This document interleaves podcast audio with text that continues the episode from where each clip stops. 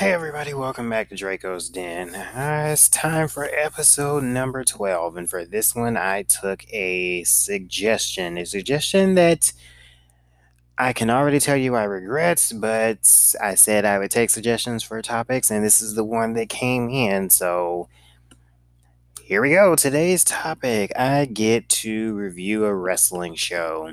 So if you're not familiar with wrestling, you're either going to learn something or tune out. I don't really care. But today I uh, was asked, directed to review the latest All Elite Wrestling pay per view. Is it Revolution? And I am absolutely, positively not looking forward to reviewing this show at all. It's not really fun for me. Um, but apparently, it will be fun to someone because they really wanted me to speak my opinion on this show. Now, just to be clear, I'm not going to shit over the entire store or show, I'm sorry. But I am going to shit on most of it. So, I mean, if one wants some laughs and isn't, you know, a diehard AEW fan, then you can keep on listening because we're going to have some fun with this. Y'all are going to have fun off my pain because I had to watch this shit. So here we go. Let's get into it. I'm going to go through this um, match by match in order in which I watched them, which should be the order that they were broadcast in because somebody kindly uploaded that stream for me. So I'm going to go in one by one. I'm going to give my unfiltered opinion on whatever the fuck happened. Some things I liked, some things I really, really fucking hate. And I'm going to be honest about all of it. And I don't give a shit who disagrees at this point. Because I had to sit and watch this. I had to waste three hours of my life. So, first problem this fucking show was three hours. Three hours. And I know somebody's going to say, well, WWE Raw is three hours and WrestleMania is like four, five hours, six hours. I don't even know how long it is anymore. Is it? And all of those are too long. I've gotten a little used to only watching roughly an hour of wrestling a week now because there's so much wrestling that there's too much and most of it shit. So I watch the one show that I like that's roughly an hour long once a week that ain't this show. Okay, that's not this show. That ain't this company. This company is two hour regular shows and three hour pay per views. So here we go. We're gonna go ahead and get into this. So the first match, or let's start with the opener. So there are some good points here. They do have pretty good production values. So their opening promos are actually uh, really good, professionally done probably a little bit better than what TNA was doing, but just barely. You know, back when TNA was TNA and they were actually, um, I'm not going to say good, but um, people actually thought they stood a chance in hell of competing. So, very good eh, um, video package to open up the show. I have a question that some people may not agree with here, and I would really like someone somewhere to answer me this. Why the hell do we need the national anthem to be sang at the beginning of a wrestling pay per view, every pay per view, and every fucking company? Or every company that thinks they're mainstream at least. why?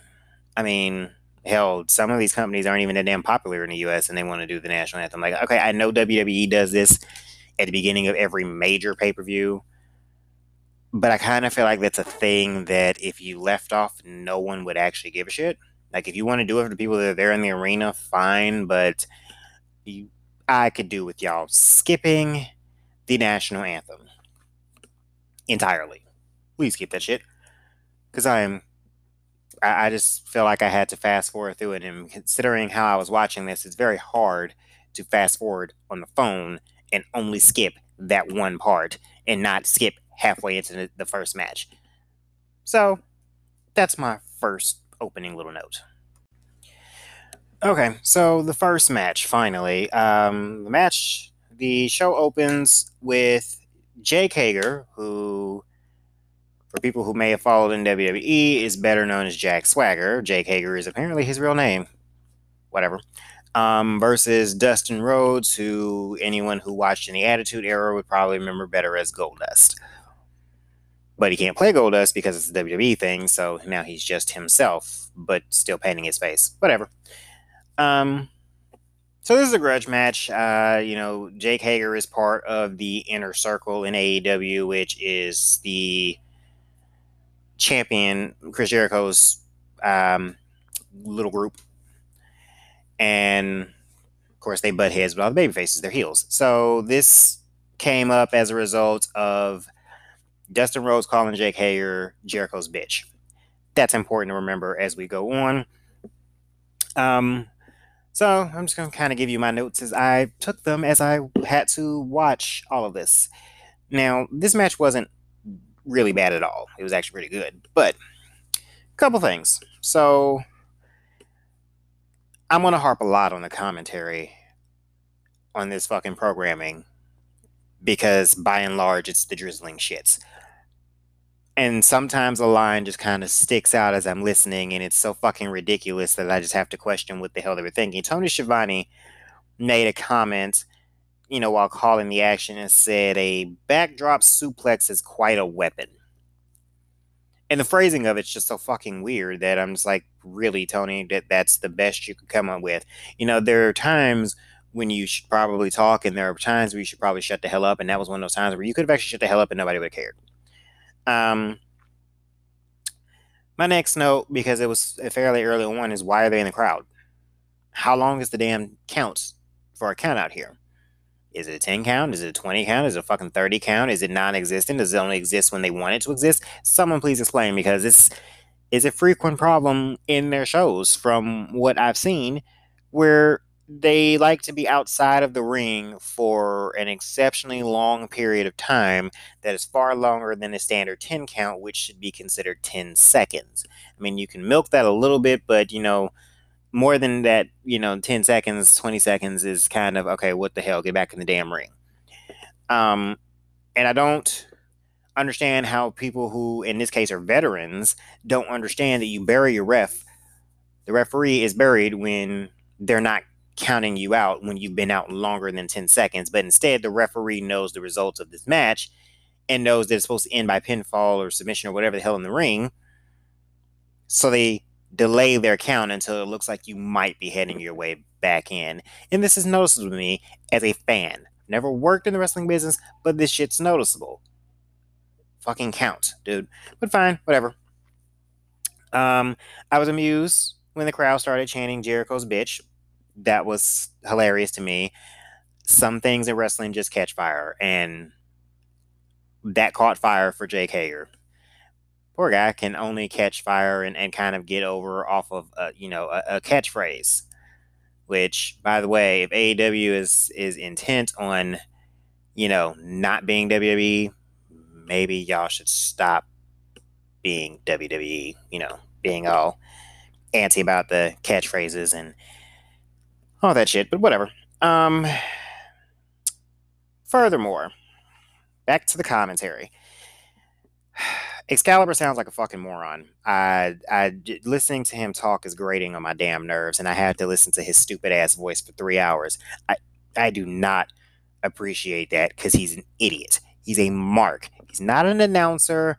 Doesn't he clearly doesn't have any broadcasting background, which gets illustrated a lot better a little bit further down. But he, everything he says, I mean, every now and then he says something that's not completely stupid, but they're few and far between. Sounds like a goddamn moron. It should really get off commentary. Uh, to me, JR is the only credible announcer here. Uh, and I know Tony Schiavone has just as much experience. I never particularly care for Schiavone's style. It just not the same. You know, he's I don't know what the hell to describe him as, but he just doesn't interest me as an announcer. Like he does better when he's interviewing people, but as an announcer, he just I don't know. Seems like it's a, a, a try hard or something. I don't, I don't know. But Tony rubs me the wrong way. Tony's better than Excalibur, leaps and bounds better. But JR is the best of the announcers still. You know, the greatest announcer of all time, and he's still holding that mantle. Um, I noted that there were a lot of apron spots, you know, spots where they get dropped on the apron of the ring, you know, where it's by all accounts, from every podcast I've ever listened to and every story that they try and tell in the wrestling ring, the hardest part of the ring. Maybe y'all should do less spots there and not have one in every damn match because pretty much every match on this card, except for maybe Cody and MJF, has a spot where somebody gets suplexed or dropped on the apron in some way, shape, or form, and it got old really, really fast. Like if somebody's going to do an apron spot, you know, a DDT or a suplex, nobody else should do one for the rest of the night. So it actually means something. But now, because I've seen it so much, if I didn't fucking know better, I would have to question is that really the hardest part of the ring, or is that actually the softest damn part of the ring because you're just bouncing off of it like it's fucking trampoline?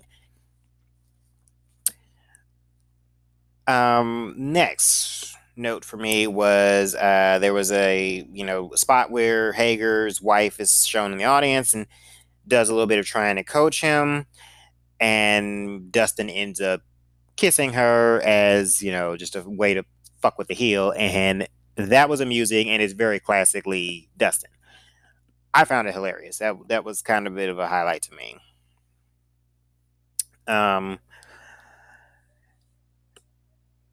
Dustin moves around really great considering I'm pretty sure he's over 50 at this point. I think he moves around better now than he ever has. And he's always been good in the ring, but I think he's gotten even better as he's gotten older.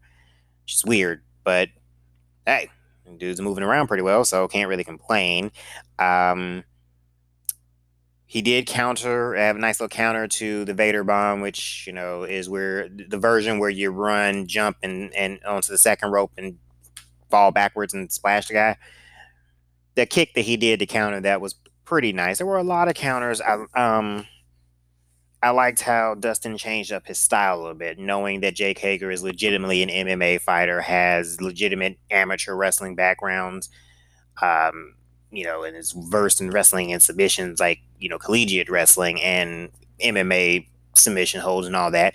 I like how he switched up his game, brought in, you know, an armbar. I like the way that when he locked in the armbar, when he was trying to get in, couldn't get it all the way in, he just took his free leg and slammed it across his face, realistically, until he could get the arm locked in. I mean, it, it transitioned and switched into, you know, an ankle lock.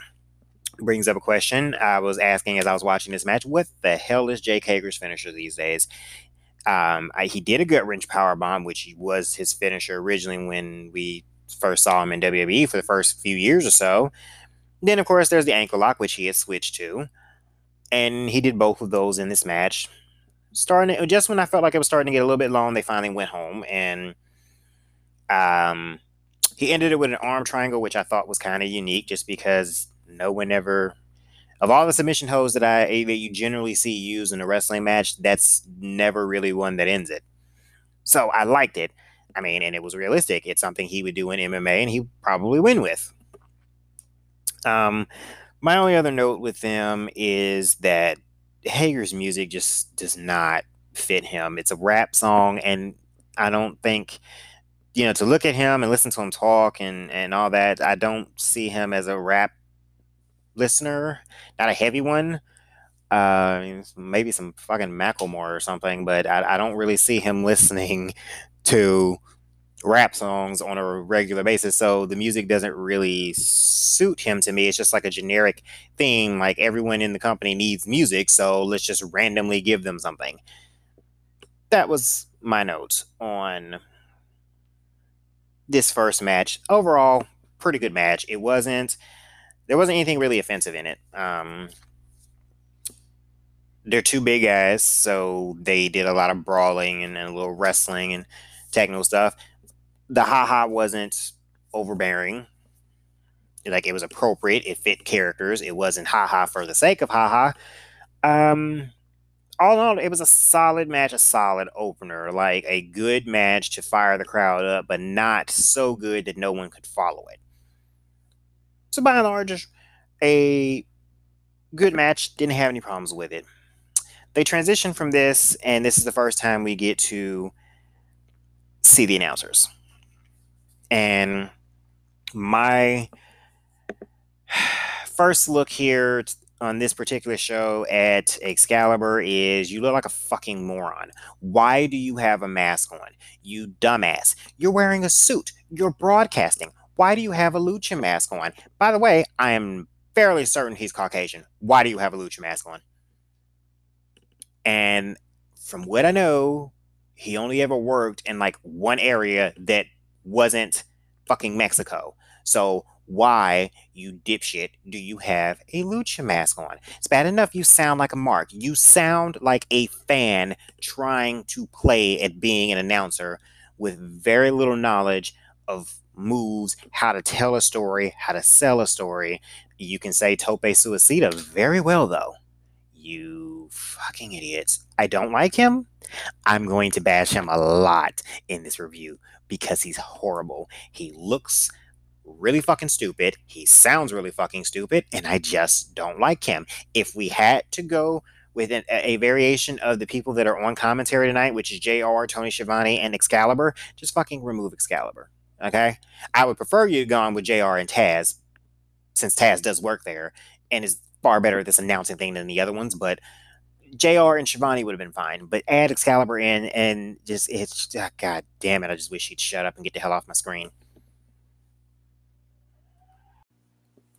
I should intercede here and, and, say this show might be a little bit on the long side just because there's so much to cover. Clearly, I'm not going to take up three hours of your time because I'm not going to sit here and recount move for move everything that happens.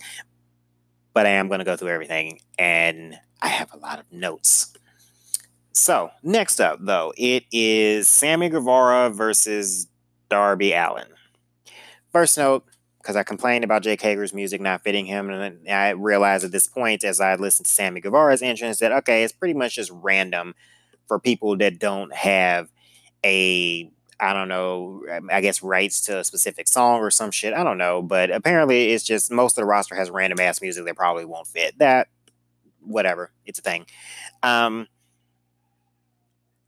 I guess I mean this is a grudge match. I guess the inner circle at some point took Darby Allin out, and he returned and and did the usual babyface thing. So this is a grudge match. This match isn't horrible, but I do have a problem with the fact that it did not. Um, it didn't actually start right here. When I start going into the action that I see here, it's not the legit match. Um they, you know, they start off brawling, which is fine. It's a grudge match. You know, I, I guess I don't really need a collar and elbow tie up on this one. Um, the first really big, you know, move of note was the dive that, you know, they at some point they end up in or around the ring. I don't know, but Sammy Guevara is on like the other side of the ring, and Darby Allin dives out at him, but the way that he died with such reckless abandon. Like, I don't know, is that the way he intended to do this dive? But the way that he landed, like kind of on his head, looked kind of dangerous. Like maybe when he did that, he underestimated the distance that Sammy was from him or overestimated or something. But the way that he landed, he barely touched Sammy when he hit him you know, he, he got a little bit like there was some contact there, but you can tell Darby Allin took the worst of that fall. He got back up, but Jesus Christ, maybe he needs to slow down on the dives or pick a better type of dive because diving through the ropes the way he did, it's it's one of those horror moments that could have gone a lot worse. If he had landed a little bit higher, he probably would have broken his neck. So again, I, I don't think that's the way he meant to do it. And if it is, maybe he should reevaluate. Um, because it, it just looked painful as fuck. Um, and it was at this point that I realized that the match hadn't actually started. No bell had rang. The, the match is, has not officially begun. So they're just going to do shit that they can't do in the rules of the match. And this is a thing with this company, but fine. Because um, the next thing they do pulls out some tables. Um, I think Sammy hits a 630 senton on Darby through the table, and I'm just like, okay, well, all the time you took to set that up seemed kind of unnecessary in a fucking fight, you dumbass. But all right, fine, whatever. Um, and then they get back in the ring, and JR makes another point of commentary that I thought was funny as hell and accurate. He says, These 20 somethings believe that what they do is the right thing to do. And just listening to that and the way he said it, I mean, because he's an older guy, I, that to me, that was shade. That was clearly him saying, you know, y'all been out here like five minutes already, and most of the shit y'all did to jumpstart this thing y'all got going really wasn't necessary, which I kind of agree. Like, I don't mind the fight, but really, they could have just gotten the damn ring and started fighting, and I would have been okay with it. Let the damn bell ring and leave the weapons out of it. I mean, because both of them are kind of small. It's it's not like I, you know, would legitimately be intimidated by either of them. But at least I could look at them and say, well, hell, these guys really hate each other, except all the damn dives in the table spot and all that. It's like, all right, fine, whatever. Not the worst offense in the world and once the match actually gets going, it's not a bad match. Um, there's actually some pretty good things. I, I think Sammy Guevara is actually a, a pretty decent little mid card chicken shit heel. I don't see him as a main event player. I've, I've seen some comparisons of him and Eddie Guerrero. He is no fucking where near Eddie Guerrero, and I think it's kind of insulting to Eddie, but also it it holds back Sammy by trying to compare him to the biggest Latino star of the last, I don't know, three decades. Um, he's not Eddie. He he doesn't have the, the same appeal as Eddie. He has a very different appeal that is entirely his own. So I'm not shitting on him by saying he's not Eddie. I'm just simply saying that's not Eddie Guerrero. He doesn't do anything that really reminds me of Eddie at any point, other than the fact that they're both Latino. So can we not compare every Latino superstar to Eddie because there'll never be another Eddie. Just saying. Um, Darby Allin uh, did a move I hadn't really seen in a while, a gory special, you know, submission hold. Uh, the last person I saw do anything close to it, honestly, was Chavo Guerrero, and he doesn't do it as a submission hold. He just does it as a slam or facebuster or whatever the hell. Um, and I haven't even seen him do it in about, I don't know, 15 years. Um, my one question, my bit of critique here with the match as it was officially underway is that, you know, fairly early on, Darby Allin starts biting Sammy. Why? Isn't he a baby? Isn't Darby the baby face in this match? He's he he's supposed to be coming for revenge. He's the baby face. I don't know if no one told either of these two morons, but generally baby faces don't bite unless it's like retaliation for being bitten first. But Sammy hadn't bitten him at any point. Darby Allin bites him like twice. And has to, that's how he has to release the gory, especially because he's biting his hand and bending his fingers and all that crap.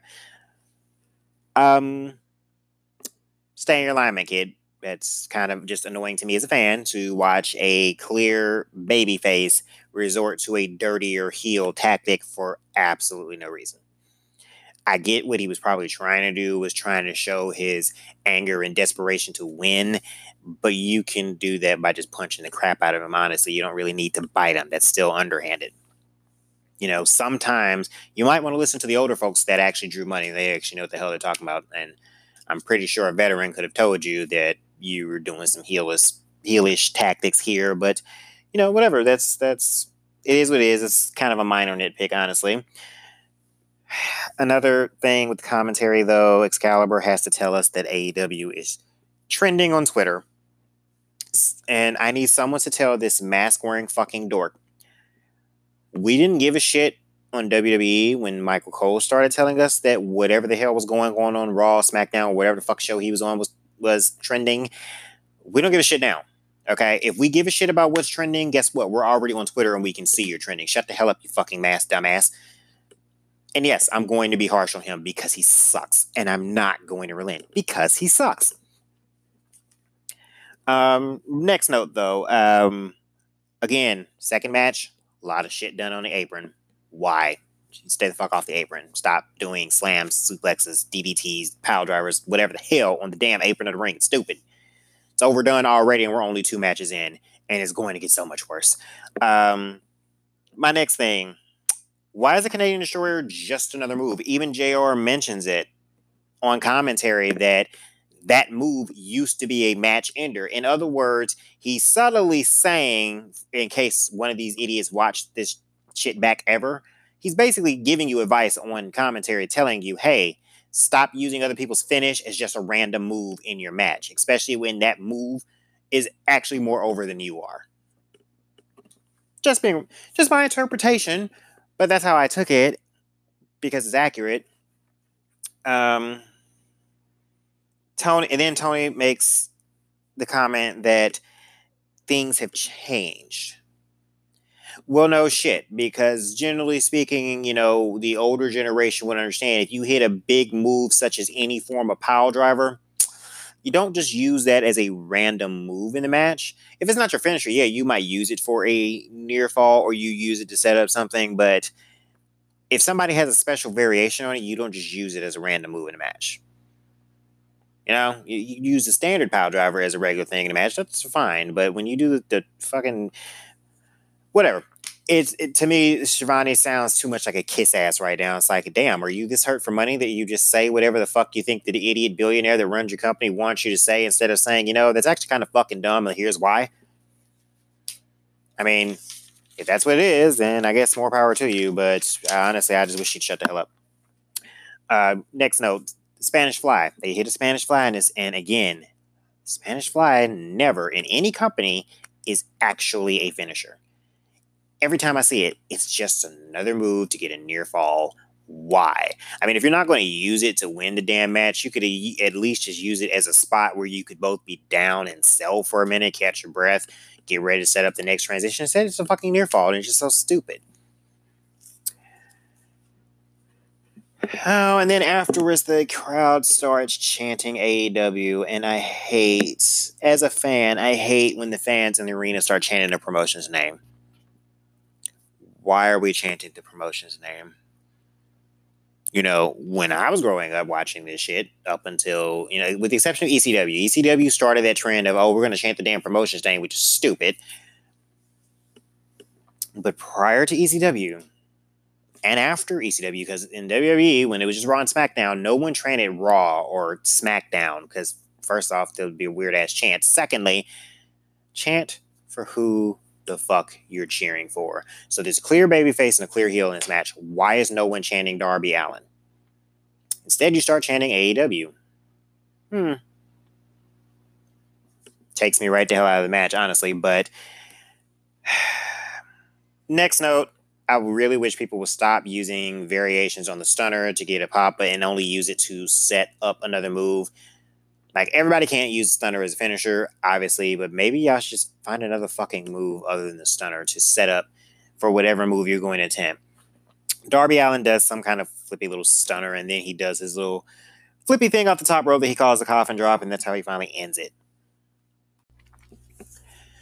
Okay, so now we move on um, after the Sammy Guevara Darby Allin thing, um, which I had no issue with that match. Uh, uh, you know, I had a few, obviously, but it wasn't horribly offensive. I've seen worse. I've seen more flippy shit. Matter of fact, in this next match, I want to see a lot more stupid ass flippy shit that people think is the best thing in the world, and I'm just bored as fuck.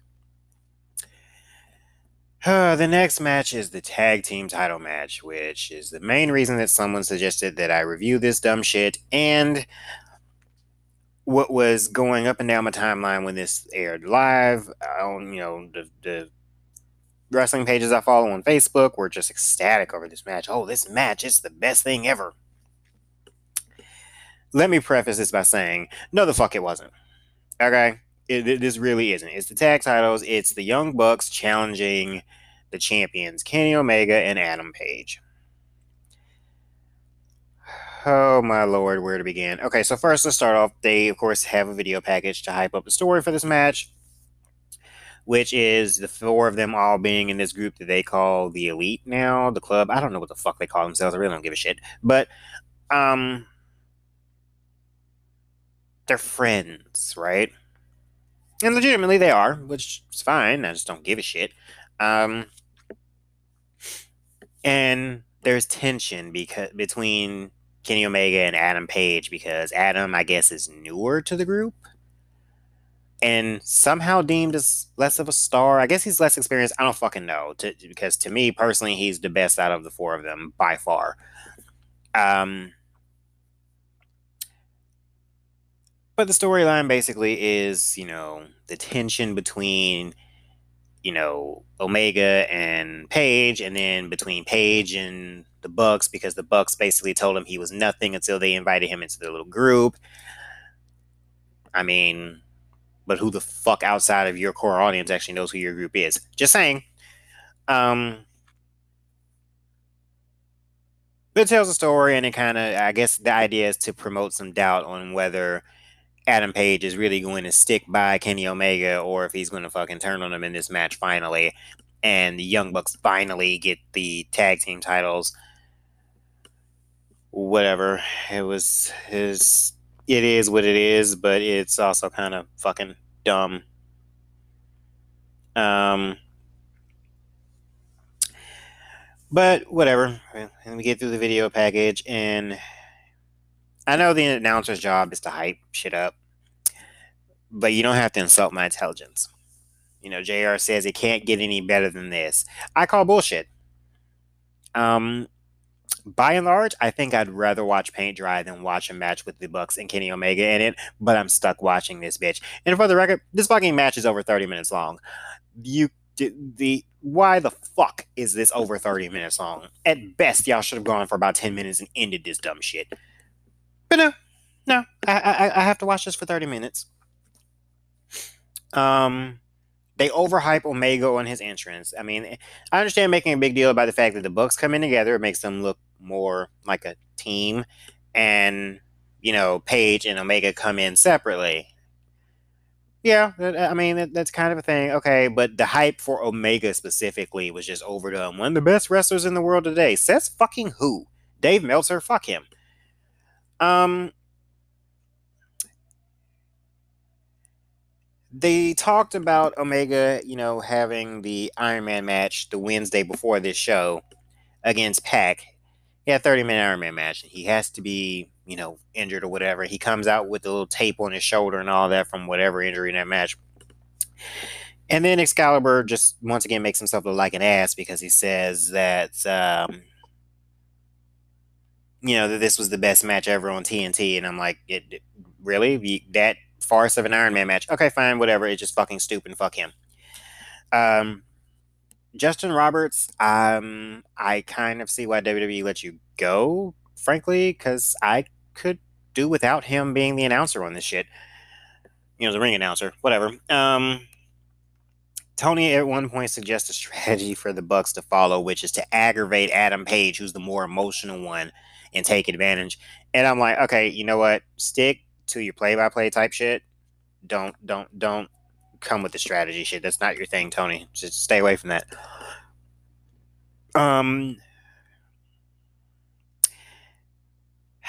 then they also, and this is all before the match starts, they hype up the fact that the Young Bucks are apparently putting out a book at the end of the year, which basically talks about the fact that I guess they started as backyard wrestlers, which explains why they are the drizzling shits in the ring, because they haven't learned shit since they went from the backyards to the quote unquote big times, and they they're promoting this book, and I'm like, of all the things that I could do with my life reading a book about these two fuckwits and their rise from backyard wrestling to indie wrestling um, shit stains is probably not high on my to-do list.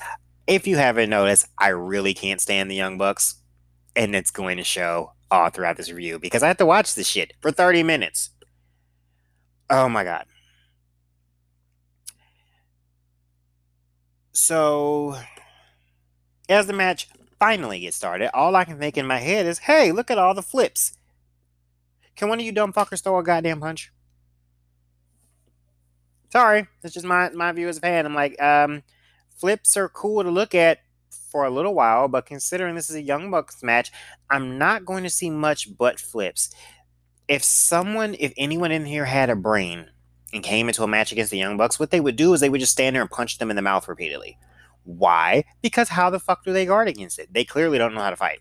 Not really. So punch them in the mouth repeatedly until they stop doing flippy shit. Or punch them so hard that they forcefully do a flip and maybe they'll figure out, hmm, I need to find another way to wrestle other than doing retarded flippy shit that doesn't make any damn sense. And 3,000 super kicks in one match that never end the match and aren't actually very effective because they very rarely even knock the person down. and then, okay, Page spits in Matt's face Matt Jackson, one of the Bucks, and I watched his face and I'm like, oh, that's what you look like when you're angry because you look like you're constipated. Oh, they drive me insane. Then commentary begins to piss me off, and it's going to be a theme throughout this match and throughout this show. I need Tony Schiavone, Excalibur, whoever fuck. Don't ever compare the Young Bucks to all-time great tag teams like the Rock and Roll Express, the Midnight Express, or the Andersons. Okay, and I and all three they made this comparison. Like oh I, we you know this is something special like no no no no. The young bucks aside from the fact that they are smaller than every one of those teams the size isn't the most important thing. So th- that's not the biggest takeaway from this the problem is every one of the three teams that you named drew money around the country or around the world consistently and had matches that made fucking sense that had psychology, that can tell a story, they could build a feud. If they couldn't cut a promo themselves, that's what they had a manager for. Although in the Andersons case, both of them couldn't cut a promo. Rock and Roll did what they could with a promo. The Midnight had Jim Cornette. You don't get to compare the Young Bucks to any of those teams because no. And then uh, just realistically, if you're going to compare them to the Andersons, if Ole still gave a shit, by all accounts, by every story that I've ever heard told anywhere about Ole, if he actually gave a shit enough to watch the shit and heard you compare these two little miserable balding fucks to him in his heyday, I think he'd actually smack the shit out of you. Because they don't compare. They're nothing like him. They don't draw like he did.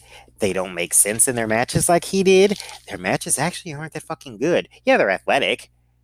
They're far more athletic because they can flip every which way around there, but who the fuck cares? My next note to continue on with the match is I noticed two people on the same team are in the ring at the same time for far too long. You have like a five count, supposedly, to get the fuck out of the ring. Instead, they just hop back in the ring and just do shit to each other because screw the rules. You know, three of the four people in this damn match are actually vice presidents in the company, and they're going to do the fuck they want to do, regardless of the fact it makes no sense at all. Uh, more notes. The Bucks just do moves for the sake of doing moves. There's no logic behind it. They just do shit, random shit.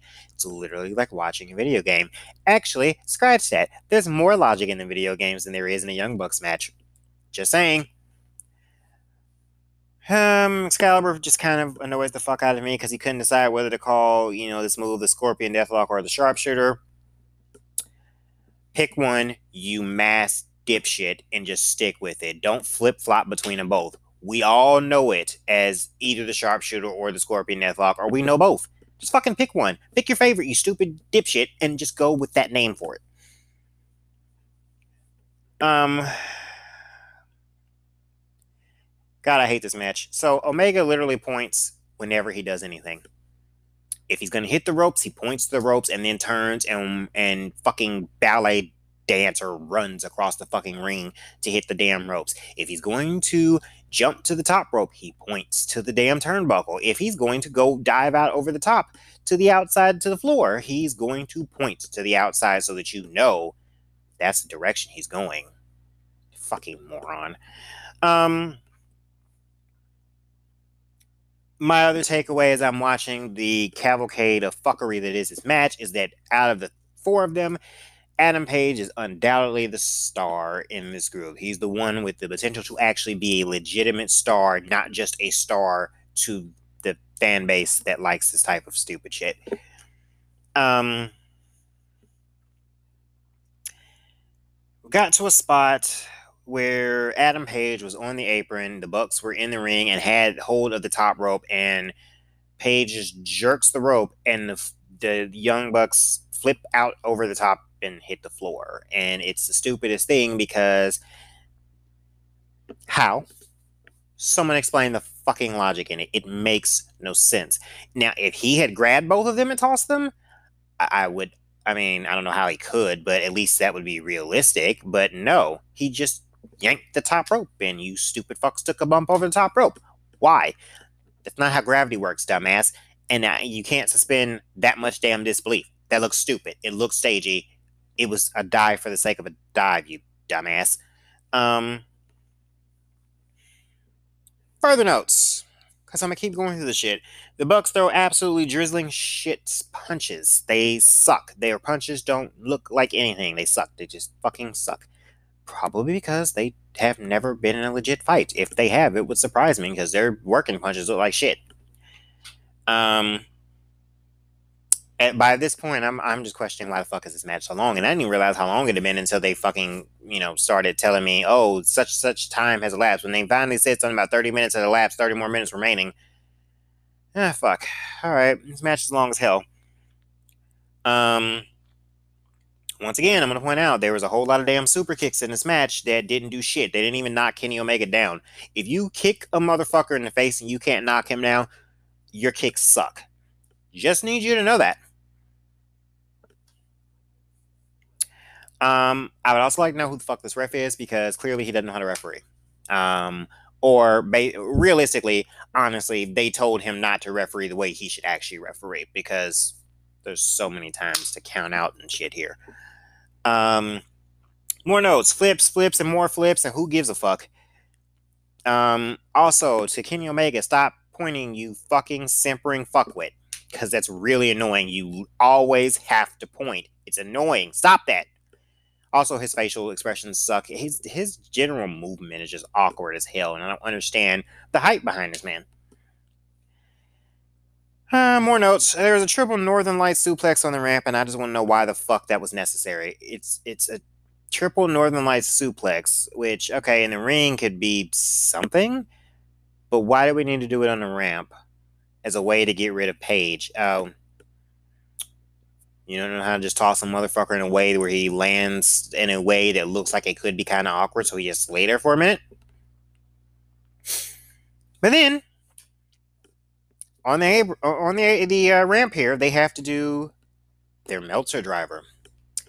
And I only know it's the Meltzer driver because they finally told me that the announcers told me what the fuck it was. Well, no, correction. One of the announcers told me what it was, and the Excalibur called it something totally different because he's an idiot. So they call it the Meltzer Drive, which is a stupid ass name because you named your finisher after somebody who's not even in the wrestling business. He's a fucking journalist who's a pariah on the outside of the wrestling business, hoping and praying that someone in the wrestling business will accept him. And he finally has that after all these years.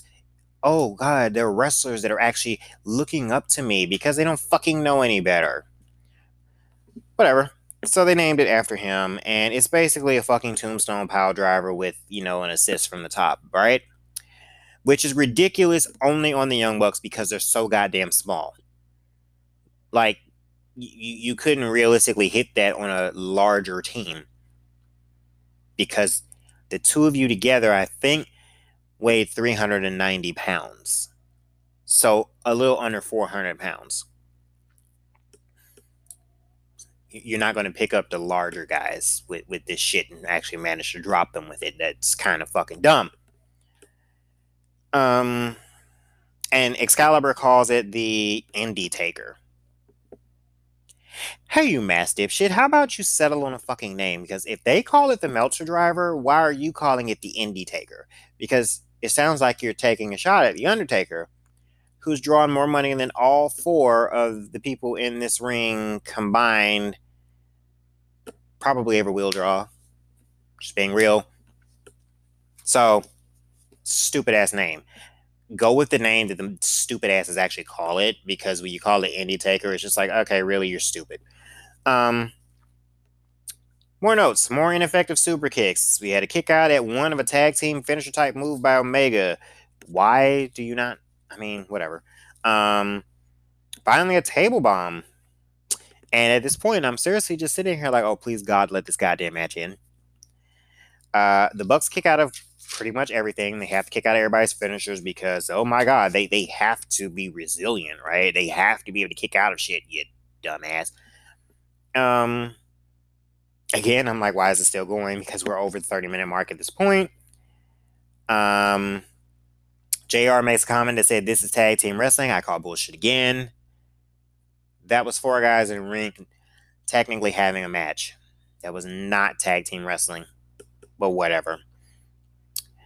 Again, dipshit keeps saying the indie taker because they hit their fucking finish. The Bucks hit their finish again, and I'm like, okay, seriously, just fucking call it. I mean, the Meltzer driver is stupid as fuck, but the other one is just like you're basically calling attention to the fact that no one in this ring right now is as big a star as the man who's most well known for that move. Dumbass. Um,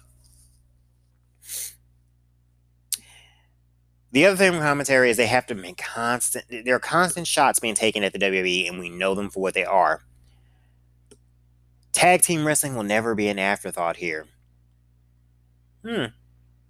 If this is the best your tag team division has, maybe it fucking should be, because this was excruciating to watch. Dear fucking salty sweet Christ. I could not have been more glad that someone finally put this damn match to an end. Um, which Adam Page is the one that wins.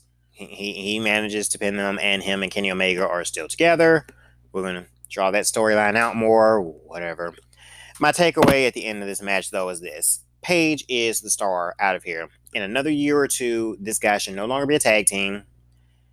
He should have worked his way back to the top. He should be the main event. He should be the world champion or constantly challenging for the world title. I don't give a shit if he's heel, babyface, whatever. Adam Page out of this group of four is is the one that they need to focus on and build to be the star, to be like more of the face of the damn company. He just hasn't. His facial expressions are better. He does not do a move that should knock a motherfucker down and they not go down. Um, I think he needs to work with some veterans as they build him. Some that can teach him to slow down and why you don't have to take every single move that your opponent knows before you end the match. And why every single move that you know does not have to be done in every match. But Adam Page, definitely gonna be the star out of this group. If he's not, AEW is fucked up really. Okay. Now, if you think I'm done shitting on the show, you couldn't be more wrong. there is plenty more to shit on. There's some good stuff coming up, but it ain't this damn next match. So this next match is the women's title match. Kris Statlander is challenging Nyla Rose. So I'd heard a little bit about this Kris Statlander, that she is an alien, as in a literal alien, not like, you know, she's just a foreigner or something. No, this bitch is blonde hair and blue eyed. She considers herself an actual alien. Okay. I, I while I would like to try to suspend disbelief on that, what the actual fuck, dude? She even says she lists herself as being from the Andromeda Galaxy. Really? And it gets worse. Because Excalibur, when she's making her entrance, says that she is unfamiliar with Earth's atmosphere. And because of that, got sick with the flu.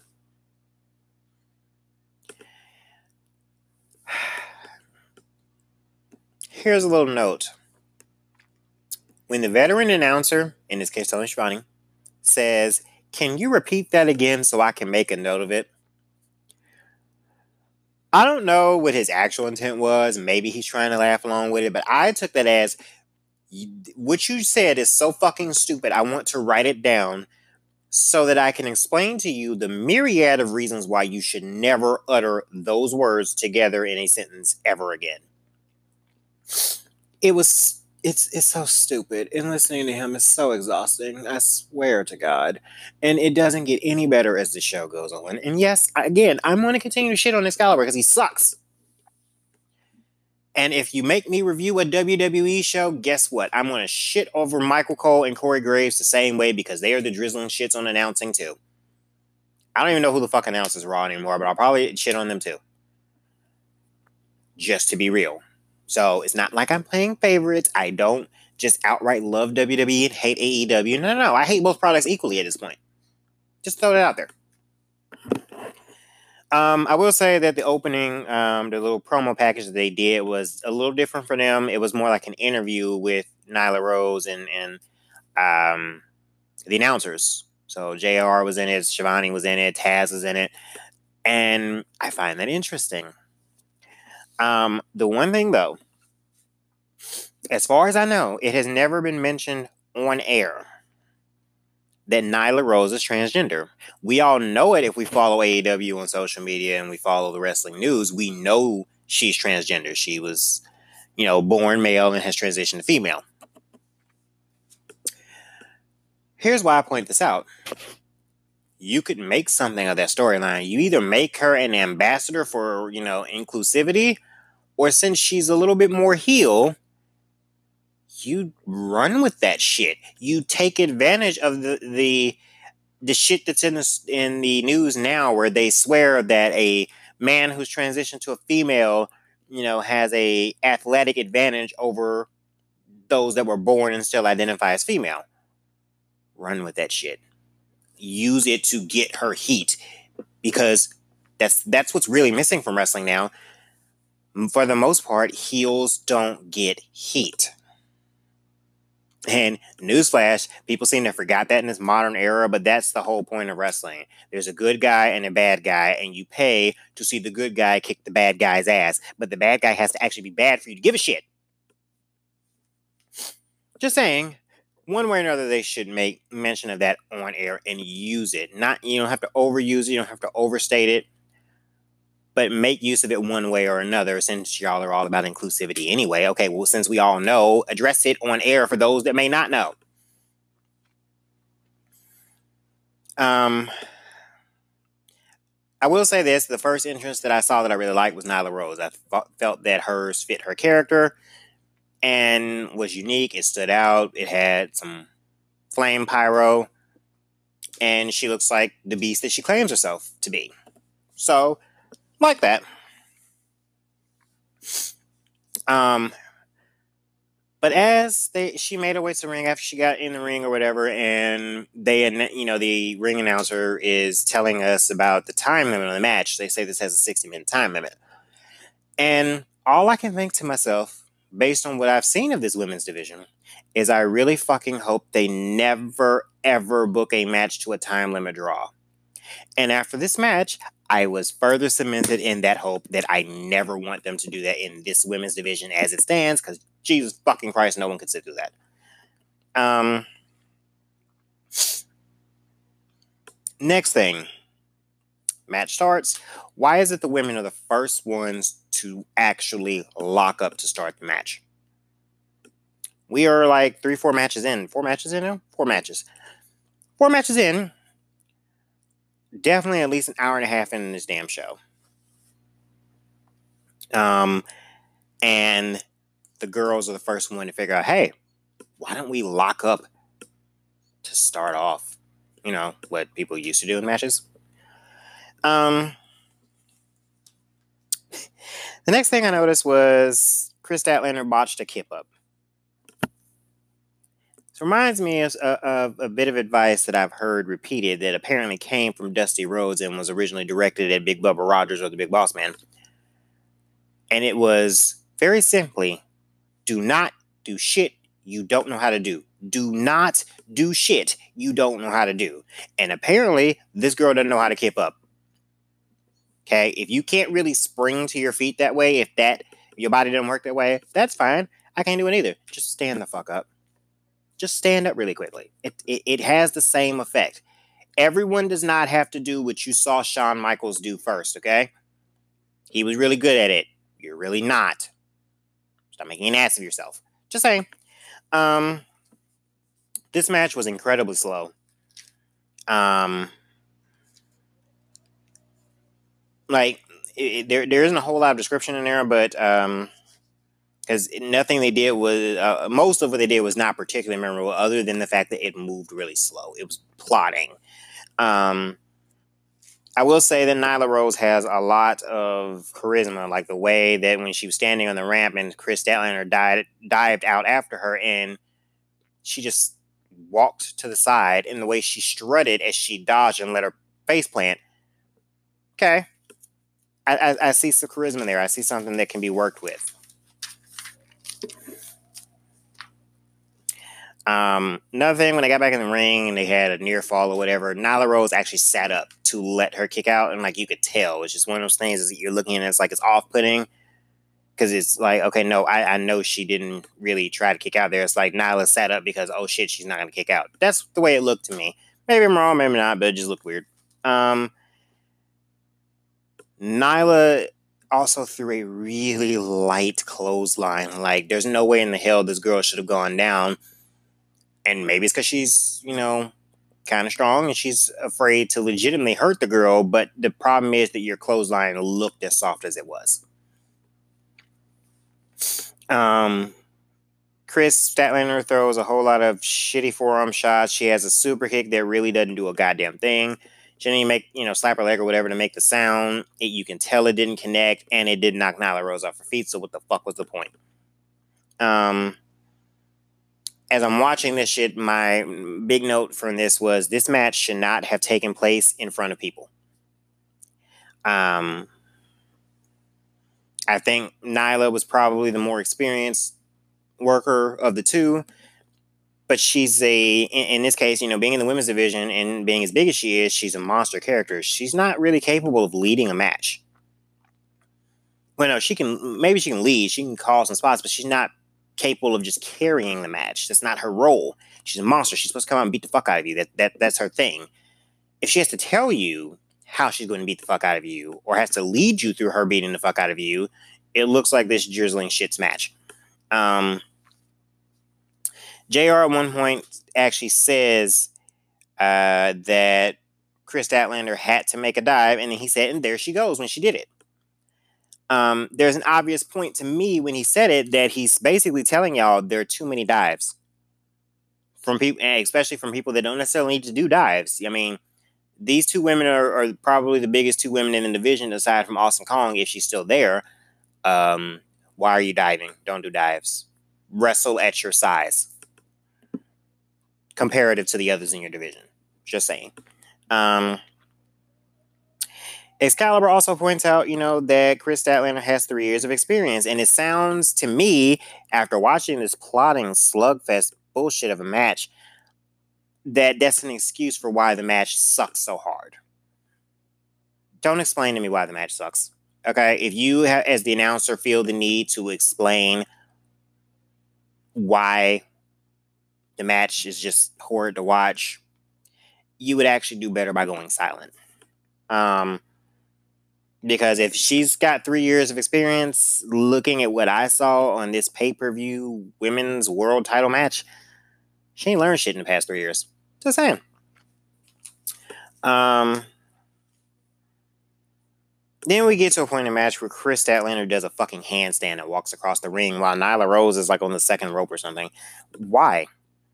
Um, this is a case of just because you can doesn't mean you should, because it was stupid. It was dumb as fuck.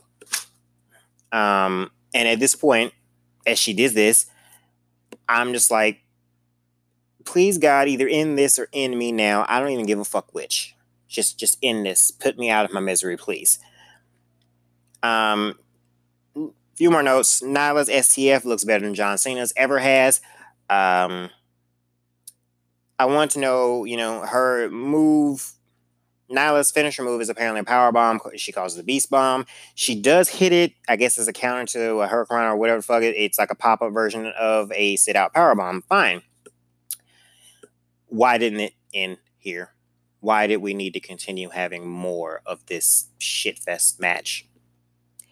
Um, it looked like Kris Statlander tripped when they went to the top to do a superplex and damn near killed them both. Um, Nyla Rose went to the top rope way too many times to be her size. You are the biggest wrestler physically in your division. You are the monster of your division. You call yourself the beast, the native beast, or whatever the fuck. Staff top rope. You don't need to go to the top rope. If you if you're feeling the need to go to the top rope, you're not you're not intimidating enough. You, you're going to top rope. You're not up against somebody that's much, you know, bigger than you. You know, Kris Statlander is bigger than most of the division, considering most of them are like Japanese schoolgirls, but too much to top rope. Then she does an avalanche version of a, a beast bomb to finally fucking end this match, and it looked kind of sloppy, a little bit dangerous. I didn't like the way that Kris, you know, landed on that one, and I feel like that match should have ended at least five minutes before it did, since you had to have it. But thank God it was over. Nyla Rose retained. You got the result that you needed, but it took too damn long to get there. And then after the match, they hype up the fact that AEW has its own official podcast, and I just want to know why the fuck do you need one when, um, let's see, two of your three of your announcers of the four of them. So JR, Tony Schiavone, and Taz all have podcasts. Why do you need one?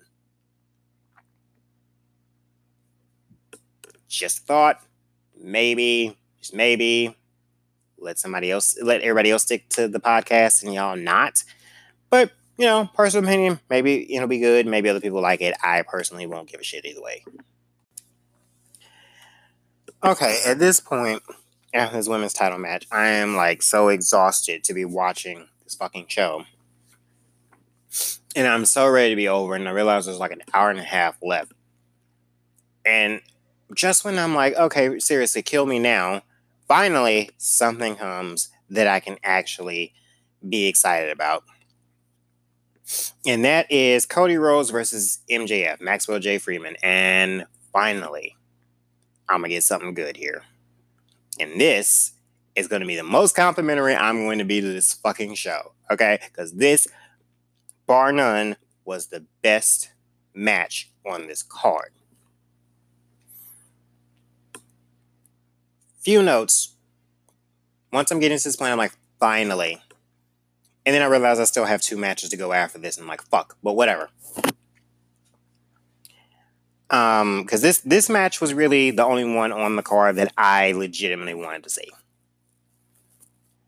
We have MJF, who is clearly a heel, and he's doing old school heel shit, the most basic heel shit, and draws so much actual heat, and everyone gets all pissy. You know, I, I was on Facebook yesterday, and people were bitching because you know there was a video of him at a meet and greet flipping off a fucking kid. And I'm like, oh my God, it's a kid. He's seven years old, blah, blah, blah.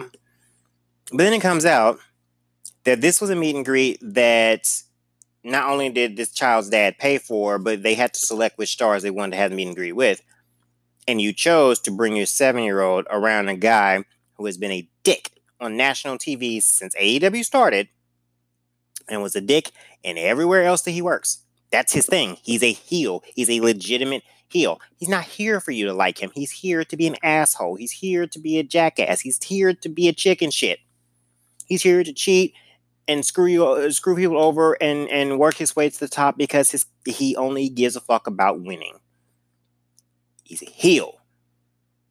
Stop bitching over being a heel.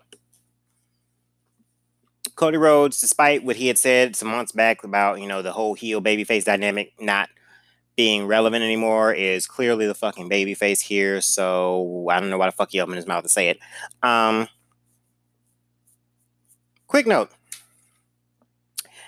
Cody always has the most elaborate fucking entrance on the card. If they have a budget specifically for pyro, 70% of that fucking budget got blown on Cody's entrance alone because he had all the pyro, all the fireworks he had a band. He had to have his entire fucking friendly entourage walk him out to the ring. And yes, this makes him look like a star, but it's really necessary.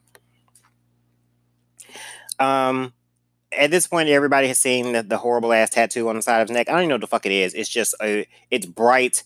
It looks like it looks like a fake tattoo, but it's real and it's horribly placed and it's just so awkward and i don't know why he didn't consult his wife before he got that but that was it's just the worst thing he's ever fucking done, but it's hilarious to look at. Um, I don't understand. At the beginning of the match, I did not understand why the hell Brandi was there. I know she's Cody's wife, but he already has Arn Anderson, and that's really the better choice for a manager. He can technically take care of himself because I don't give a shit how old Arn Anderson gets. I'm, you know, he looks like he could still fuck you up. Okay. Even in his granddad clothes, he looks like if you piss him off, he can still fuck you up one good time. Brandi is very small. She's not very threatening. And what the fuck does she need to be there for anyway? Her husband's a fucking baby face. Go to the back. Um, took them an awful long time to finally get to the match itself, but once they finally did, I'm, I'm okay with this. Um, because frankly, this this match actually woke me up and brought me into this show. Um, notes MJF is just really good, not just as a, as a promo, not just as a heel, but he's good as in in the ring. He's light on his feet. Uh, the opening sequence, he just spent it running. There's a story here. He's done, and, and the story that they built up to was, you know, them being friends, and MJF threw in the towel during Cody Rhodes, you know, one and only AEW World Title match so, and Cody had made the stipulation that if he didn't win the title, he could never challenge for it again. And then he turned, and then MJF turns on him, kicks him in the balls, like a heel. Okay, and then he admits he felt that you know Cody was just trying to keep him under his thumb, not actually help elevate him. Blah blah blah. They had all these build up for weeks where he had Cody had to meet stipulations in order to finally get MJF in the ring. You know, he had to uh, take the um, 10 lashes. He had to fight the big bodyguard guy, Wardlow, in a cage. All that shit. Great shit. Great build up. And now, you know, in the opening part of the match, Cody just wants to get hold of him, and MJF runs like a chicken shit heel. Fantastic shit here. Um, The one thing, uh, apparently, Cody does a cutter now. It's like a springboard cutter, and there are too many cutters in the business now. So, for the love of God, find something else to do. Like, I mean, I know you worked alongside Randy Orton, and you are close to DDP. So, the most famous people that use cutters are, you know, around you and all, but that doesn't mean you have to jack the shit, dude. um, I like the fact that MJF targeted Cody's toe. For those that didn't don't know, didn't pay attention, Cody broke his toe when he did a moonsault off the cage on the Wardlow a week or two ago, however fucking long it was. So he's coming in with a broken toe. So we're playing up the fact that Cody has a broken toe. And they play on this the entirety of the match. You know, logic, ecology, doing what you're supposed to do. Um,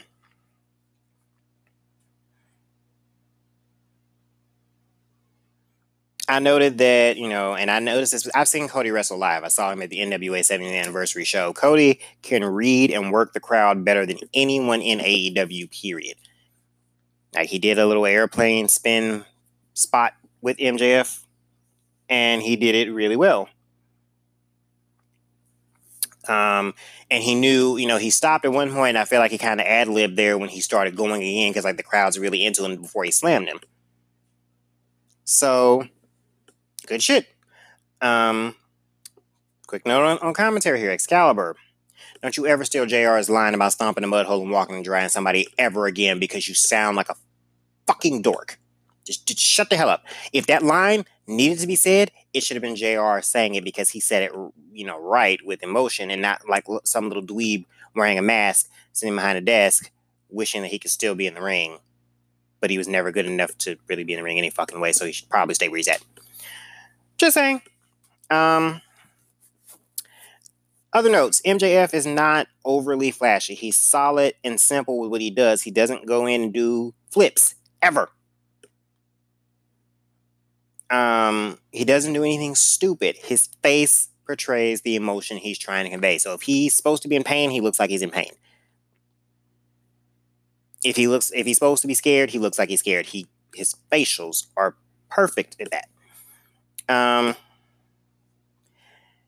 I like how MJF got him in a submission hold, and Cody actually not only gets to the ropes, but he actually literally bites the ropes to cause the break. Never seen that before in wrestling. It's fucking intelligent. It's some smart shit.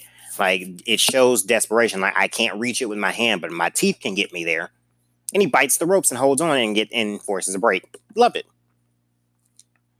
Um,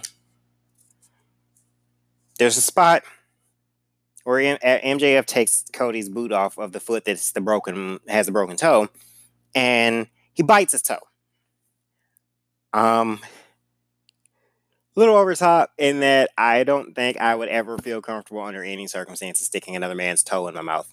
Like it's not one of my kinks. So, um, and then like you, know his foot's been in the boots. I don't give a shit if he washed his feet literally 30 seconds before he walked out there, bro. We're like 15 minutes in this match. Gross. But it got heat. It, it, it, and it was, you know, playing of the fact that he has a fucking broken toe. Loved it.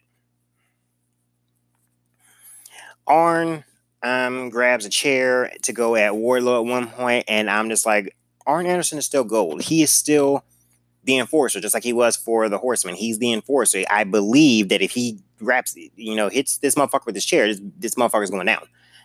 Loved it.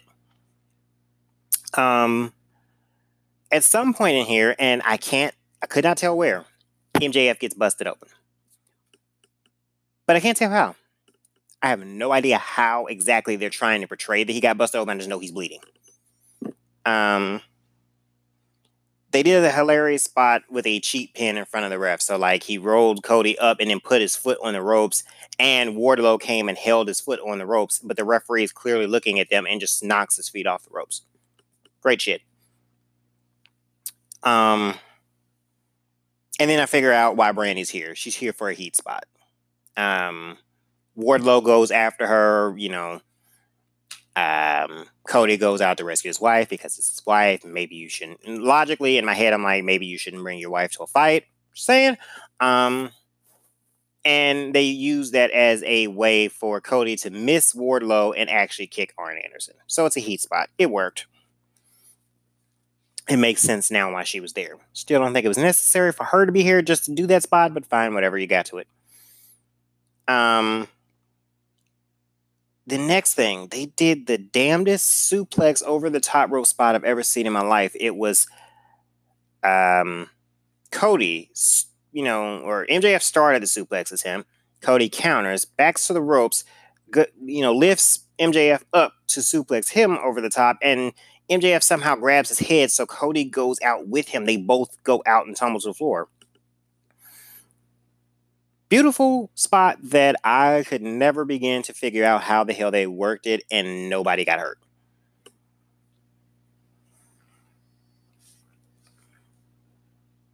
Um, more notes. Let's see. There were accurate countouts in this match when there were when it's necessary when they're outside the ring and there needs to be a ten count. It's a fucking ten count, a legit ten count and they beat the 10 count. They they got in at, uh, just after nine. Um, MJF actually cuts off, you know, the hype spot for Cody, you know, kind of reaching back and doing what Dusty would do with the punches and then the big elbow. He cut him off at the elbow. He just drops the mat, which is actually kind of clever because who the fuck would ever think to do that? Um, then they had a spot where Cody gets a little payback for the lashes. You know, the belt got brought in and is a wider belt. And Cody hits MJF with it in payback. The ref tries to take it, and then Cody pleads with the ref. Is like, no, no, no, no. I took 10 lashes for this from this motherfucker. Just let me get one more. And the ref, you know, it kind of playing up the fact that MJF is such an asshole, just walks away and turns his back. It's like, all right, fine, get one more. And Cody does. And he only takes the one. He's babyface. Takes one one more big shot and he throws the butt out. Um, at the end there, they did the little spot where MJF is now he's begging. He's like, "Oh no, I'm sorry." He, you know, crawls his way up him. You know, makes the you know the face like he's crying. He actually manages to make himself cry. Kudos for that shit because I don't know how to make myself cry. If I'm if I'm not in the mood to actually cry, I don't know how to fucking do that. Um, And then he spits in Cody's face, and Cody just absolutely loses the shit. Drops him with his finisher, pulls him up, drops him with a second finisher. And now we're at the end. Um, because Cody doesn't win this. Surprisingly, you know, we all thought Cody was going to get his payback here, and I guess Cody decided it wasn't his time. MJF had won a uh, ring or whatever, and now he's using that as a kind of a foreign advice, and, and this was the right way to do it. So Wardlow slips him in the ring while the ref is kind of distracted, and MJF comes up and just punches Cody right in the face with the ring, tosses the ring out back out to Wardlow, and just collapses on Cody to pin him and beat him. This was a fucking stellar match. This was a wrestling match. This is the type of match I would tune in to see. You know, this this is the type of match you watch even though you know it's surrounded by utter bullshit. This would work in any wrestling company anywhere. Like it was an actual wrestling match. There was a story. They built up a story coming into it. They kept it serious. Didn't do anything too over the top. They didn't go outside of, you know, what was necessary to be done. I didn't see any fucking triple somersault planchas or any dumb, you know, extracurricular stuff like that. This was a wrestling match. There was a fight. It was a grudge match. It told the story, and the heel screwed the babyface to beat him. So you've got more down the line to do with this. This, bar none, is the best fucking match on this card. I loved everything about it. Like, even the only thing I nitpicked at what really was Brandi being there, and then they gave me a reason for her to be there. Like not a, storyline reason, but there, there there was a fucking reason, and it worked. And nothing was silly, nothing was stupid, nothing turned me off. I was excited after after this, and am moderately excited to see where they go with this. Almost enough to watch the damn show. Almost. All right, now fair warning. The next match, I'm gonna shit all over. This was a fucking horrible match, and I don't give a fuck what anybody says about it. It was horrible. There's nothing redeeming about this. So the next match is Pac versus Orange Cassidy. Now, Pac was known in WWE as Neville, Adrian Neville, whatever the fuck. And he's toned, muscular, generally a very serious competitor. And then you have Orange Cassidy. And I'm going to rip this little motherfucker. First off, your name is Orange Cassidy. What the fuck? And they refer to him like he's fucking orange juice. Oh, and this wrestler is the asshole wrestler that constantly walks around with his hands in his pockets. And occasionally tries to wrestle with them in there too. Does moves. And I'm supposed to give a shit when he has his hands in his pockets. He play kicks at people's shins. And when I say play kick, I don't mean like, okay, well, no, it's a word kick that he's not really trying to hurt them. I mean, no, no, no, no. It's literally like if your fucking one year old walks up and is kicking at your damn shins and doesn't know what they're doing. You know, just it's it's just, it's, it's playful, stupid, and you want me to take this stupid fuck seriously. And yes, I'm going to constantly call him that. So if you're a fan of Orange Cassidy, I'm about to shit all over him because he's fucking dumb. All right. So, first off, why the fuck is this match not a squash match? Wrestling is supposed to simulate fighting, right? I've been in my fair share of fights, and I have never, in the history of ever, been about to go toe to toe with somebody and walked up to them with my hands in my pockets as we're about to throw hands. I've never had anyone walk up to me with their hands in their pockets because if you walk up to me with your hands in your pockets, it depends on the pocket. If it's your jeans pocket, I'm just gonna beat the fuck out of you. If you got a hoodie on, um, I'm actually gonna turn around and run because I live in St. Louis and you about to shoot me. But this is the whitest of the white Caucasian people, and he has his hands in his jeans pockets all the time. So if wrestling simulates a fight, and you walk up to a motherfucker with your hands in your pockets, what they should do is knock your fucking head off and pin you because you're a joke. Instead, Neville lowers himself to actually exchange play kicks before he seriously kicks the fuck out of him in the face. Again, they refer to Orange Cassidy as freshly squeezed. If you're a grown man and you can refer to a motherfucker as freshly squeezed, I'm going to read an innuendo into that. Yep. The what what the fuck? I'm reading an innuendo in that. I fuck men. So I can make an innuendo out of anything. And I'm sorry, but that sounds like something I would hear in a gay porn, a very cheap gay porn. But they said it repeatedly. Let me rephrase that. Excalibur said it repeatedly, and it was fucking stupid every time he said it. But the problem is that JR and Tony Schiavone also play along with this shit. You know, like I've never seen anything like this, but they're not saying it the right way because what you should be saying, I've never seen anyone walk a dumbass into a ring for a wrestling match and stick their fucking hands in a pocket, and he does it repeatedly. Like he keeps them there, and then when he finally pulls them out to do what he calls a wrestling move, at some point he always sticks his fucking hands back in his pockets. And it's stupid. And then the crowd is chanting at the beginning of the match, he's gonna try. Bruh. You're chanting, he's gonna try. Because apparently he's the king of sloth style, as in laziness as in he never actually does anything seriously. But then again, he wouldn't know, wouldn't know what the fuck seriously means because he's a fucking moron. He's a goof. This is not a comedy wrestler either. Y'all call this a comedy? No, no, no, no. He's not funny. He's stupid. Okay? I don't want to watch wrestling and see a legitimate competitor take on a comedy wrestler and not just beat the fuck out of him. Like he should, Neville should have, or, or Pac, whatever fuck he calls himself these days, should just beat the hell out of him and been done with this. But instead, they play around. And the crowd, at one point, starts chanting, Holy shit. But there's nothing to chant holy shit to. There wasn't a spectacular dive or some really awesome move. Excalibur even says that there's no way to prepare for Orange Cassidy. Who needs to prepare for a stupid, dumb fuck that walks up to you and sticks his hands in his pockets? You don't have to prepare for that. All you have to do is wind your fist back and knock his goddamn head off. Knock him the fuck out because his hands are down. Common sense states I'm in a fighting situation. I shouldn't have my hands in my pockets. And these idiots, this idiot audience just is like, oh, this is the greatest thing ever. No, this is the stupidest fucking thing I've ever seen. This is the one time I could actually say something complimentary about Brock Lesnar. But if this motherfucker has somehow made his way into WWE, and Vince McMahon says, Brock Lesnar tonight, I need you to take on this guy named Orange Cassidy. And Brock says, would first say, who the fuck is that? Secondly, what does he do? Thirdly, how long do I have? And if, if Vince McMahon tells him, well, I need you to go 10 to 15 minutes. And Brock comes out to the ring with this motherfucker and he sticks his hands in his pockets.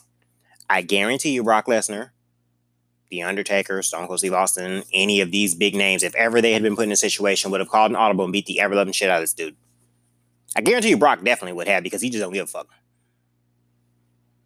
He would just beat the fuck out of him and hold him down to pin him. Because that's what you would do realistically. You would knock his fucking head off. Instead, I have to watch this match for like, I don't know. I don't even know how long it was 10 minutes, 15 minutes. It was too fucking long. It was longer than three minutes, so it was too goddamn long. Um, Excalibur once again has to mention during this shit fest of a match that they're trending on social media, and I don't give a fuck. Oh, I don't give a fuck. No one gives a fuck. If we gave a fuck, we'd be on Twitter looking to see what's trending. We don't give a shit that's trending. Shut the fuck up and call the match.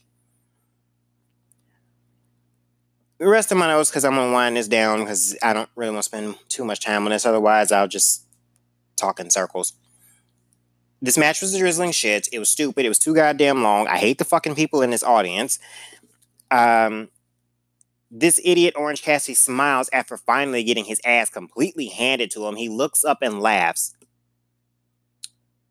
So something either you're retarded or pockets like a pussy. One of those two things have to be the case here. Then they have a spot where he just keeps rolling out of the ring to, to keep away from getting hit off the top rope with whatever the hell Pac's finisher was. Pac, Pac, whatever the fuck. They keep pronouncing his name different ways. Um, there's another stunner in this match that didn't end the goddamn match. It was way too fucking long. And why the fuck did Neville need help to beat this joke? Why? Don't tell me he needed additional heat. No, you could have gotten heat by kicking the motherfucker in his face and pinning him. Okay? Just kick him in the face one good time since he has his hands in his pocket, pin the stupid fucker's shoulders to the mat, and be done. In this case, he won my submission, and I just, I, I don't give a fuck. I, I, was just glad for it to be over. I want this fucking show to be over. I could never have watched this live because I would be ready to blow my brains out. Oh my god, this is the longest show I've ever actually recorded. I've had to take breaks to take drinks, clear my throat, and I still got one more damn match to review. This definitely could not be something I do every week or twice a week, and I could not review multiple wrestling shows. I think I'd go fucking insane. Final match is the world title match Chris Jericho versus Jon Moxley. Jon Moxley is better known as Dean Ambrose from WWE. I'm not going to spend a terribly long amount of time on this match because it was it was what it was. Um, Justin Roberts' ring intro for these two was so fucking long and obnoxious that I really just wanted someone to punch him in the throat. Please shut up. Just introduce them. I need to know their name, their hometown, and their weight. And that's all we need. I don't need all the extra. I don't need the over dramatics. I actually want you to shut the fuck up and get off my screen. Someone should tell him to tone that shit down. I mean, seriously, it was just, it was over the top for no reason. Um, first note: so fuck the rules. We just make no DQ matches randomly because it's the main event for the world title. Apparently, because this was not billed as a no DQ match, yet they wind up brawling all out of the ring into the crowd all at ringside, there's no count. And the announcers have to say, well, this match is so important that Ref Aubrey is just going to let let this go because she doesn't want it to end on a count out. Here's a fucking thought.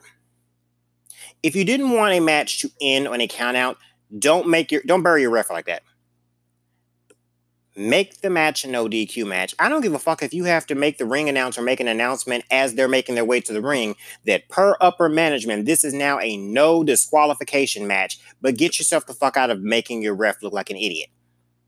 Especially Ref Aubrey, the female referee that they have here, who's legitimately one of the best referees. She's the best referee they have. And probably one of the best in the business right now, period. But you made her look stupid by not counting y'all the fuck out because this was never stated to be a no DQ match and y'all are brawling all outside the ring. Um, and personally speaking, that made me uninterested because if you didn't build it as a no DQ match, why are we acting like it is? It, it are, are, are these two so limited at what they can do in the ring, which I know they're not. But that would be the question to a casual fan coming in the first time. Are they so limited uh, as to what they can do in the ring now that they have to rely solely on this type of no DQ, even though there should be DQ bullshit.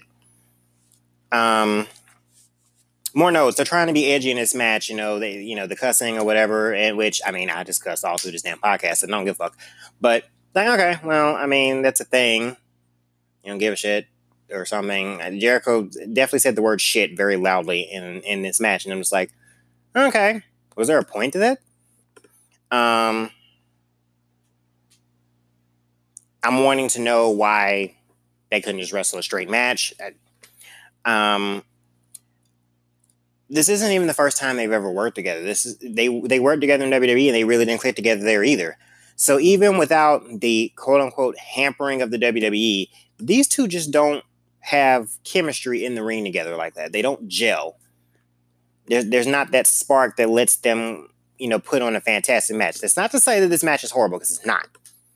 But it's one of those things where it's like it's okay, but it's not as epic as you're building it up to be because these two just don't have the right chemistry to work together constantly, but they're going to be.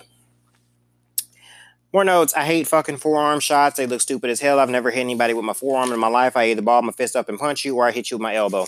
I've never hit a motherfucker with my actual forearm. That's always been stupid. Next note, uh, at some point, Excalibur says that Moxley has been training with Randy Couture. Well, when the fuck did that happen? Someone give me some damn background here. That's kind of a noteworthy thing. I feel like that should be played up more, but I didn't see shit about that in the hype video. I hadn't heard shit about that until Excalibur said it. I am confused. What the fuck, dude? Um, Again, I know the ref Aubrey is their best as far as, you know, exercising her authority. They have a couple times in there where Jericho is clearly intentionally messing with her to try and get disqualified. She's basically telling him, "Look, I know what you're trying to do, and it's not going to work." Um, there was a fuck ton of interference from the inner circle. Every single member of the inner circle interfered in this match at some point. It, there gets it gets to a point where it's like, okay, this is getting a little bit overdone. Like, damn, if there are five or six of you and and all of you have interfered and hit him with some hit Moxley with something and you can't keep him down either y'all all hit like bitches or this man is superman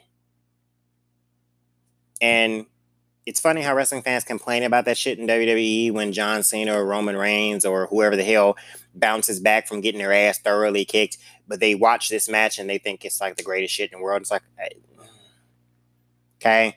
This guy just got beat up by five different people, but all right, fine, whatever. Um, ultimately, Aubrey um, ejects the inner circle. Sammy Guevara runs in from, from the crowd or something and hits Dean, Jon Moxley, whatever the fuck his name is, hits him with the belt.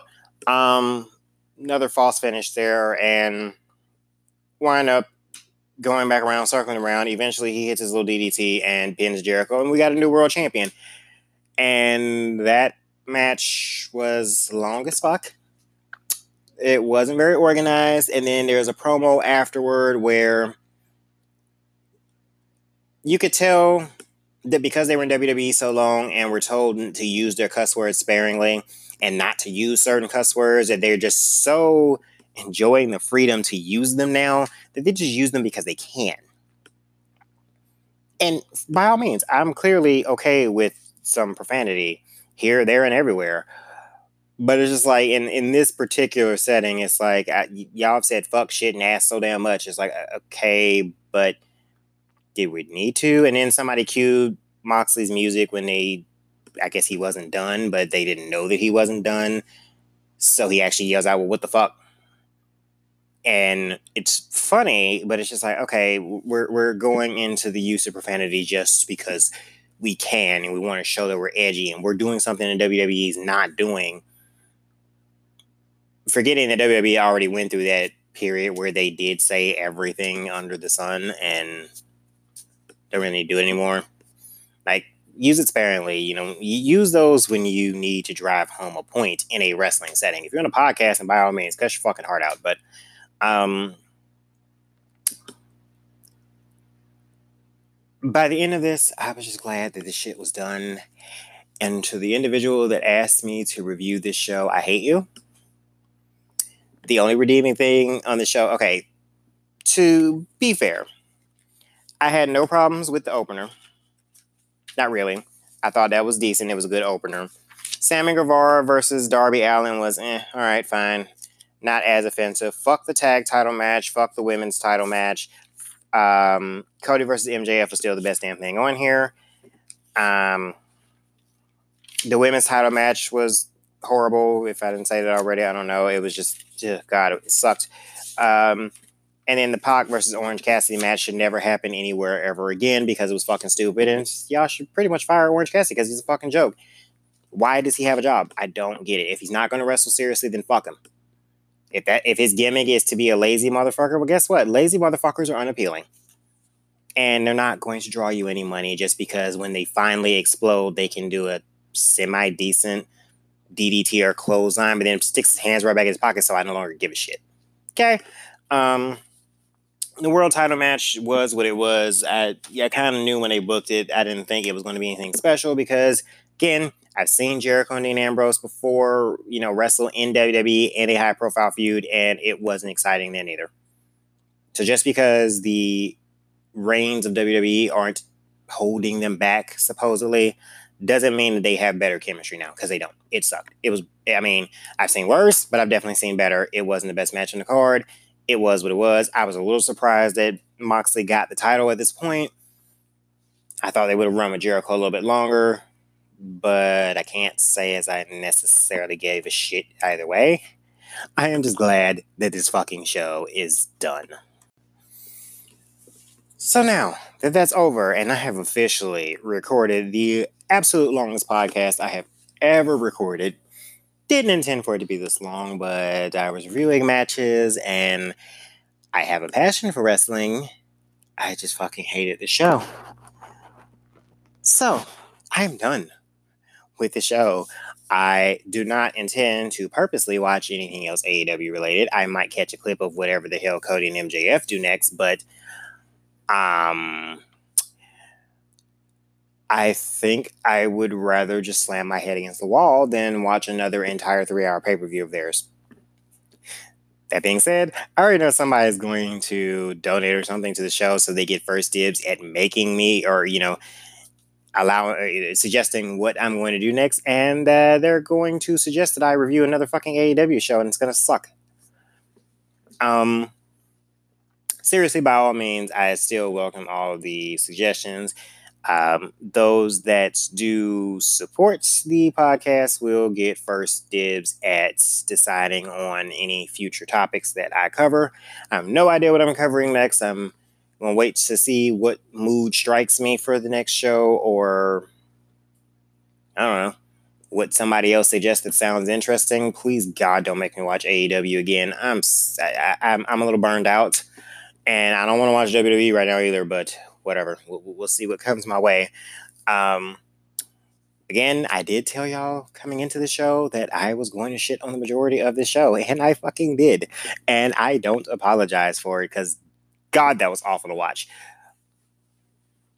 But, you know, if you have a suggestion of something else you want me to watch and review, and torture me with apparently um, feel free to send me those if you have another topic that's not wrestling related by all means send me those um, whatever suggestions you have, if you have any questions for me to answer in the future show, this show is so damn long, I don't give a damn if I had more questions to answer or not. I'm not talking anymore once I wrap this up.